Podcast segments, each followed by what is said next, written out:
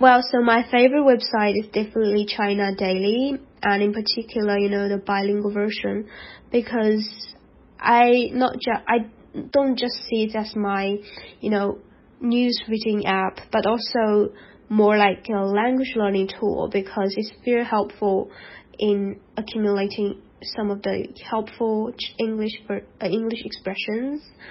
Uh, because it's a bilingual version, you can easily find both Chinese text and English text, which means you can easily link some of the Chinese words with the English translation.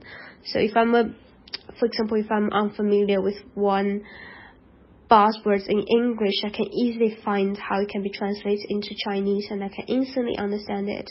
It's such a convenient way for me to further expand my, you know, vocabulary base and my language proficiency.